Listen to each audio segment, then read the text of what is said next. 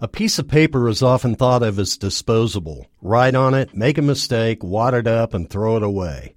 As an artist, I often sketch on paper. I take a pencil, a piece of charcoal, or a brush dipped in paint and work with abandon to capture an idea or create what I see before me. What comes from the exercise is always raw and usually remains in the sketchbook or gets thrown into a drawer in my studio. But once in a while, the sketch appears deeper, more unusual, and the paper is suddenly more sacred to me. I work deeper into the piece, refining it until it becomes something I'm proud of and proud to share with an audience.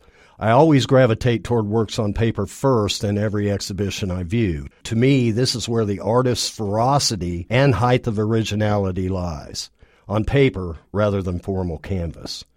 The Wichita Art Museum currently has its galleries packed with such adventure on paper with an exhibition titled Paper Dreams Alfred Maurer and American Masterpieces. Maurer paints with gouache on paper, and it's almost as if works were never meant to be seen.